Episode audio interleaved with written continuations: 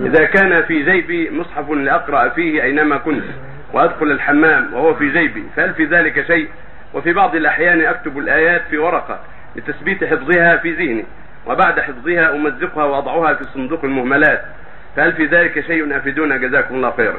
أما دخول الحمام بالنصحى فلا يجوز إلا عند الضرورة إذا كنت تخشى عليه صاد إذا حطيته من خارج ما يحفظه من خارج فلا بأس.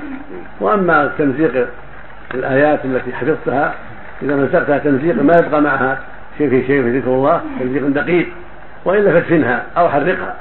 أما التمزيق اللي مو بدقيق يبقى فيه آيات يبقى فيها ذكر الله لا ما يكفي. كظاهر القمامة. ولكن إذا تمزيق دقيق ما يبقى شيء من ذكر أسماء الله فلا بأس. وإن دفنتها أو حرقتها كان أكمل لئلا يبقى فيها شيء. نعم. يوجد في بعض يكون دفنها في أرض طيبة. نعم.